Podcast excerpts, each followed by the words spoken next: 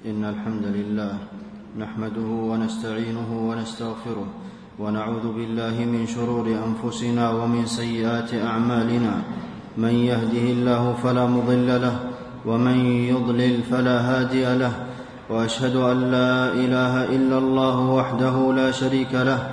وأشهد أن محمدا عبده ورسوله صلى الله عليه وعلى آله وأصحابه وسلم تسليما كثيرا. أما بعد فاتقوا الله عباد الله حق التقوى فالتقوى في مخالفة الهوى والشقاء في مجانبة الهدى. أيها المسلمون تفضل الله على عباده بدين كامل شامل لأمور الدنيا والدين. من تمسك به أنار الله قلبه وقربه إليه. ومن فرط فيه جوزي على عصيانه والله سبحانه يحب الطاعة وأهلها ويأمر بها ويبغض المعصية وأهلها وينهى عنها بل ويغار سبحانه إن ارتكبت مناهيه. قال عليه الصلاة والسلام إن الله يغار وغيرة الله أن يأتي المؤمن ما حرم الله. رواه البخاري. وضرر الذنوب في القلب كضرر السموم في الأبدان. منها ما تخرج المرء من مرتبة الإيمان إلى مرتبة الإسلام ومنها ما تخرجه من الإسلام. وكما أن الله تكرم على عباده بأعمال يسيرة ثوابها عظيم حذرهم من ذنوب زمن فعلها يسير وإثمها كبير. فناس يكبون في النار على وجوههم من حصائد ألسنتهم وأقبح ما, تكح وأقبح ما تحرك به اللسان دعوة غير الله معه ورفع الحوائج إلى غيره سبحانه من الأموات والأوثان إذ هو يحبط الأعمال ويخلد صاحبه في النار ولا يحصل الداعي ما أراد. قال سبحانه ومن أضل ممن يدعو من دون الله من لا يستجيب له إلى يوم القيامة وهم عن دعائهم غافلون. والطعن في الله أو دينه أو رسوله نقص في العقل وفقد للدين. قال سبحانه قل اب الله وآياته ورسوله كنتم تستهزئون. لا تعتذروا قد كفرتم بعد إيمانكم.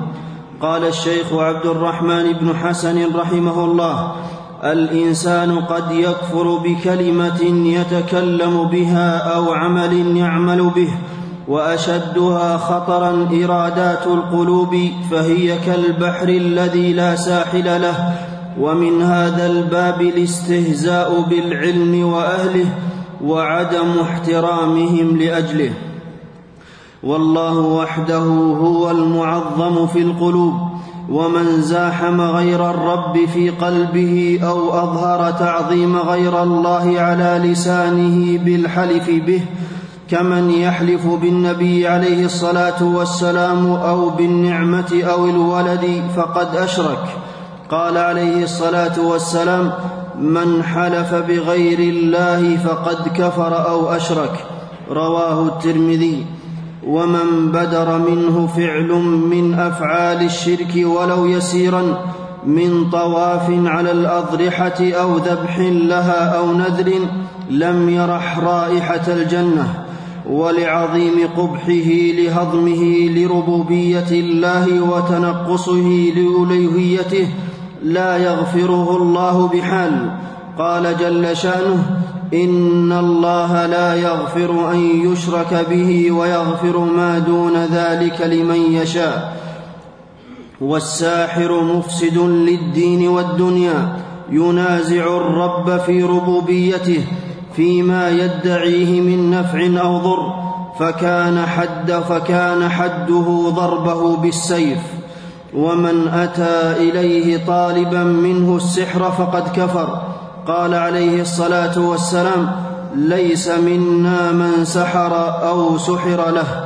رواه البزار. وتعليق التمائم شرك بالله. ولا تزيد العبد إلا وهنا ولن يتم الله له ما أراد.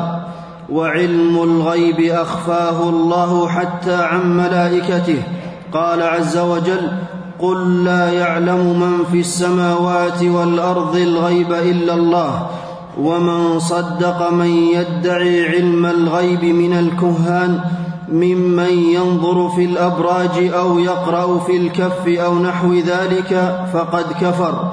قال عليه الصلاة والسلام من أتى كاهنا فصدقه بما يقول فقد كفر بما أنزل على محمد صلى الله عليه وسلم. رواه أبو داود. وإن سلم العبد من الكفر قولا أو عملا فإن الشيطان يؤزه لما دونه من الكبائر فيدعوه إلى إطلاق لسانه إلى ما حرم الله. وأعظمها الوقيعة في عرض المسلم فحذر الله من غيبته وشبه غيبته بأكل لحمه وهو ميت ويوم القيامة تكون للمغتاب أظفار من نحاس يخمش بها وجهه وصدره جزاء ما خمش أجساد المسلمين. وقول المغتاب لو خلط بماء البحر لأنتنه قالت عائشة للنبي صلى الله عليه وسلم حسبك من صفية أنها كذا تعني أنها قصيرة. فقال النبي صلى الله عليه وسلم لقد قلت كلمة لو مزجت بماء البحر لمزجته. رواه أبو داود. وقد صان السلف رحمهم الله ألسنتهم عن هذه المعصية. قال البخاري رحمه الله أرجو أن ألقى الله ولا يحاسبني أني اغتبت أحدا. والنمام قرين المغتاب وعقوبته تعجل عليه في قبره وفي الآخرة توعده الله بحرمانه من الجنة. قال عليه الصلاة والسلام لا يدخل الجنة قتات. أي نمام متفق عليه. وكما حرم الإسلام الحديث في غيبة المسلم بما يكره نهى أيضا عن التطاول عليه باللسان في حضوره فقال صلى الله عليه وسلم سباب المسلم فسوق. متفق عليه. وقال ولعنه كقتله. متفق عليه. ومن قال لأخيه يا كافر. فقد باء بها أحدهما إن كان كما قال وإلا رجعت عليه. رواه البخاري ومسلم. ومن قذف عفيفا في عرضه لعنه الله في الدنيا والآخرة وله عذاب عظيم. ومن اقتطع حق امرئ مسلم بيمينه أوجب الله له النار وحرم عليه الجنة. فقال رجل للنبي صلى الله عليه وسلم وإن كان شيئا يسيرا يا رسول الله قال وإن قضيبا من أراك يعني وإن كان قدر المسواك. رواه مسلم. ومن أطلق لسانه باللعن حرم الشفاعة والشهادة لأحد يوم القيامة. قال عليه الصلاة والسلام إن اللعانين لا يكونون شهداء ولا شفعاء يوم القيامة. رواه مسلم. ولكون الكذب من علامات النفاق نهى الإسلام عنه ولو على سبيل الهزل. قال عليه الصلاة والسلام ويل للذي يحدث بالحديث ليضحك به القوم فيكذب. ويل له ويل له. رواه الترمذي. ومن ادعى أنه رأى رؤيا في منامه وهو كاذب كلف يوم القيامة بعمل يعجز عنه تنكيلا به. قال عليه الصلاة والسلام من تحلم بحلم لم يره كلف أن يعقد بين شعيرتين ولن يفعل. رواه البخاري.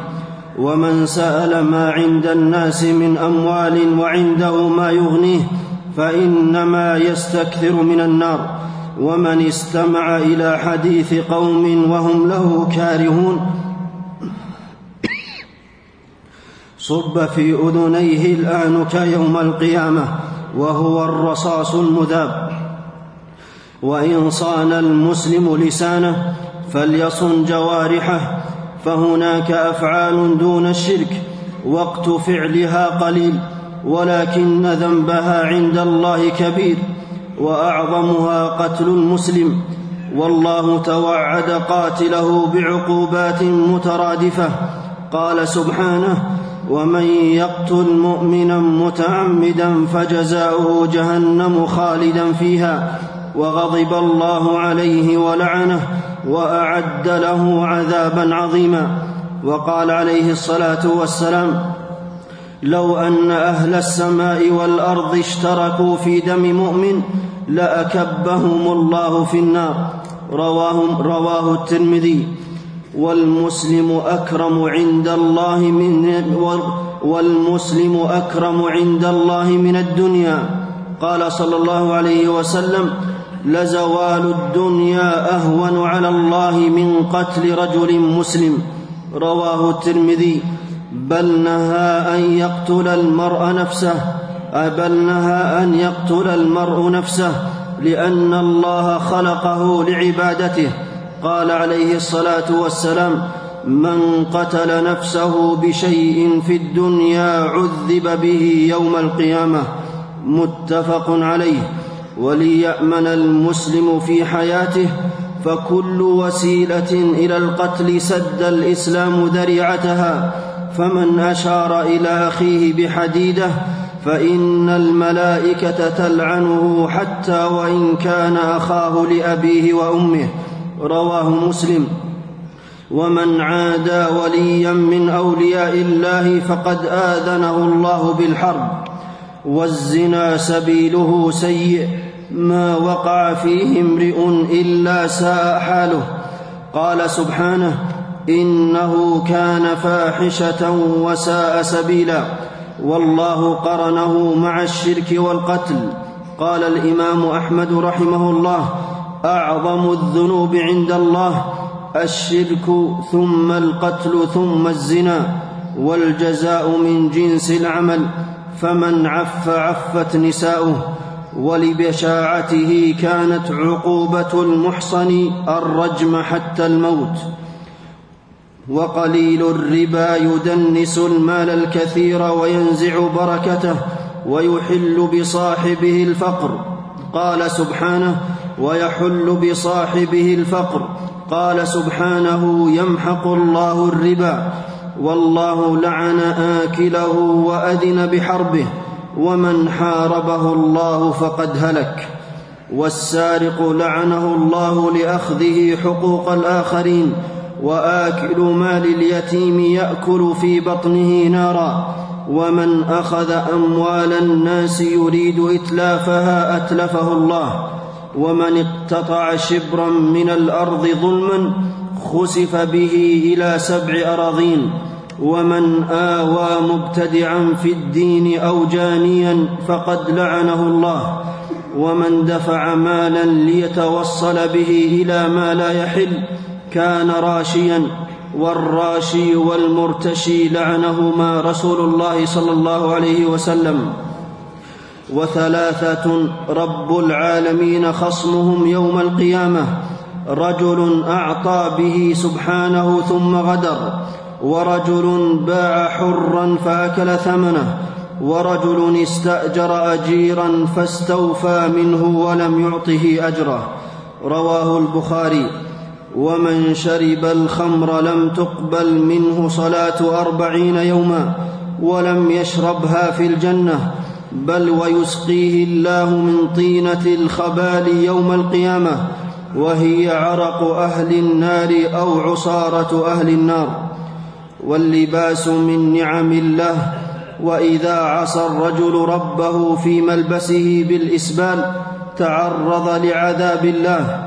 قال عليه الصلاة والسلام ثلاثة لا يكلمهم الله يوم القيامة ولا ينظر إليهم ولا يزكيهم ولهم عذاب أليم. المسبل والمنان والمنفق سلعته بالحلف الكاذب. رواه مسلم. والمرأة إن تزينت بغير ما أذن الله فيه بأن وصلت شعرها أو وصلت لغيرها أو نمصت أو نمس أو نمص لها فقد تعرضت للعنة الله.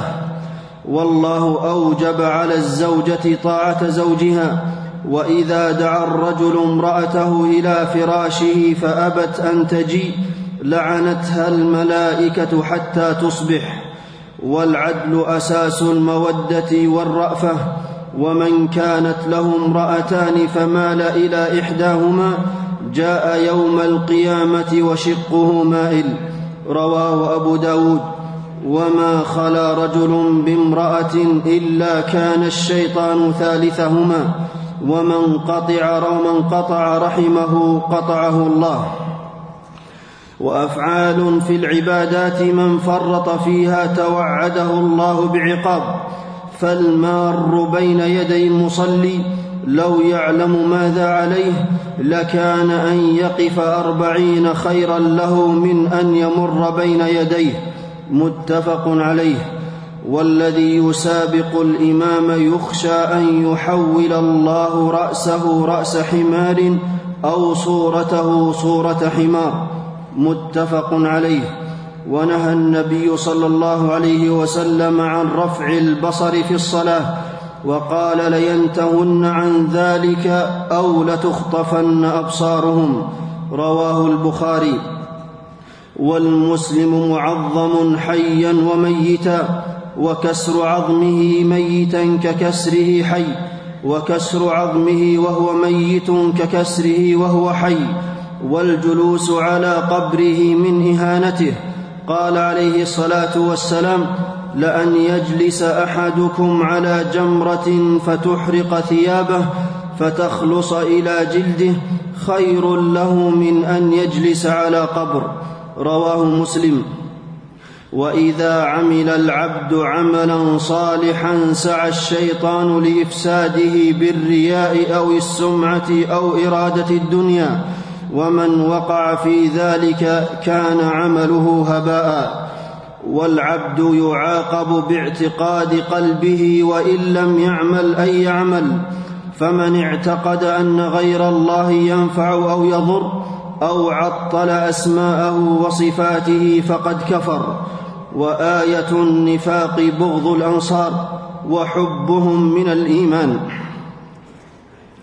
ومن قنط, ومن قنط من رحمة الله الواسعة فقد ضل.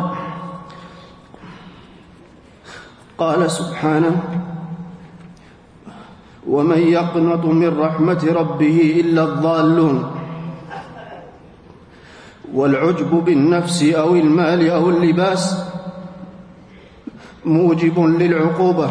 قال عليه الصلاة والسلام بينما رجل يمشي في حلة تعجبه نفسه مرجل جمته إذ خسف الله به فهو يتجلجل إلى يوم القيامة. متفق عليه. والحسد مظلم للقلب مفسد للحسنات. والكبرياء من خصائص صفات الله من نازعه فيها عذبه ومن تكبر على الله أهانه.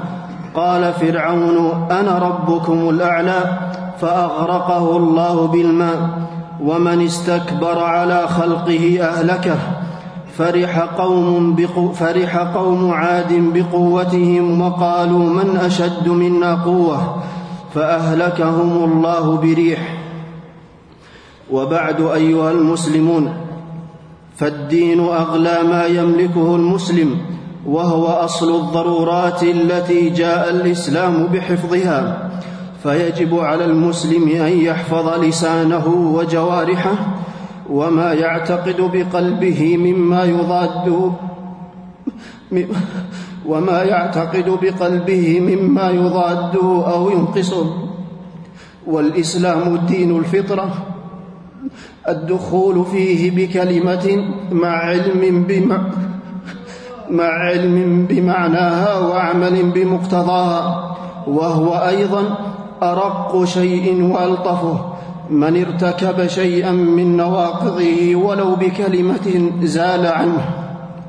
والسعيد من تمسك به وأحبه ومدحه ودعا غيره إليه ومن ثبته الله على ذلك سعد في دنياه وأخراه.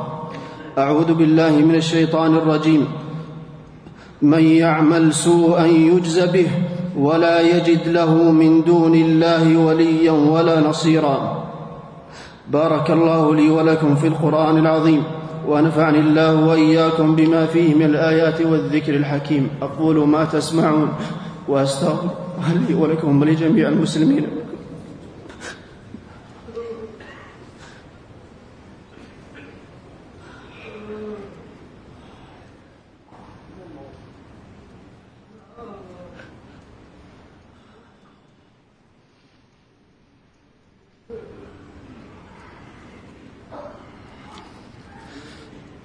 الحمد لله على إحسانه والشكر له على توفيقه وامتنانه وأشهد أن لا إله إلا الله وحده لا شريك له تعظيما لشانه وأشهد أن نبينا محمدا عبده ورسوله صلى الله عليه وعلى آله وأصحابه وسلم تسليما مزيدا.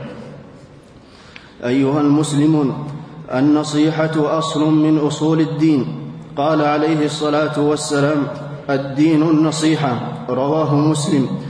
والمسلم ناصح لغيره محب له الخير. وإذا أظهرت النصيحة في مجتمع ساده الوفاق والمودة والصلاح. والخطيئة إذا خفيت لم تضر إلا صاحبها. وإذا ظهرت فلم تغير ضرت العامة.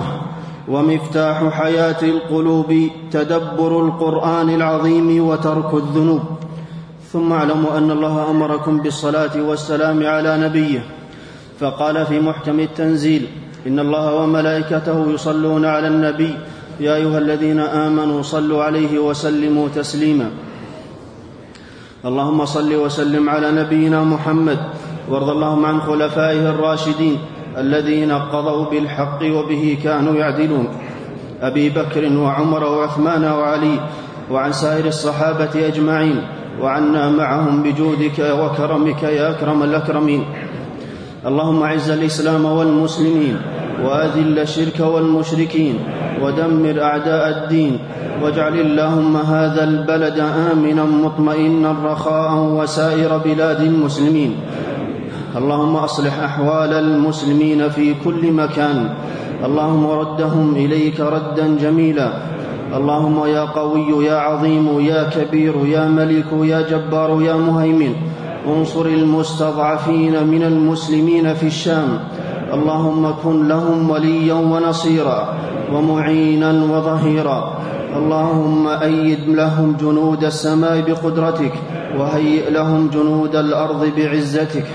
اللهم سدد رميهم واجمع كلمتهم وسدد رأيهم يا رب العالمين. اللهم وأدر دائرة السوء على عدوك وعدوهم. اللهم إنا نجعلك في نحورهم وندرأ بك من شرورهم. اللهم اجعل عتادهم وجنودهم عليهم يا رب العالمين. اللهم زلزل الأرض من تحتهم وفرق بين كلمتهم يا ذا الجلال والإكرام. اللهم أنت الله لا إله إلا أنت. أنت الغني ونحن الفقراء. أنزل علينا الغيث ولا تجعلنا من القانطين. اللهم أغثنا. اللهم أغثنا. اللهم أغثنا. ربنا ظلمنا أنفسنا وإن لم تغفر لنا وترحمنا لنكونن من الخاسرين. اللهم وفق إمامنا لهداك واجعل عمله في رضاك. ووفق جميع ولاة أمور المسلمين بالعمل بكتابك يا ذا الجلال والإكرام. عباد الله إن الله يأمر بالعدل والإحسان وإيتاء ذي القربى وينهى عن الفحشاء والمنكر والبغي يعظكم لعلكم تذكرون فاذكروا الله العظيم الجليل يذكركم واشكروه على آلائه ونعمه يزدكم ولذكر الله أكبر والله يعلم ما تصنعون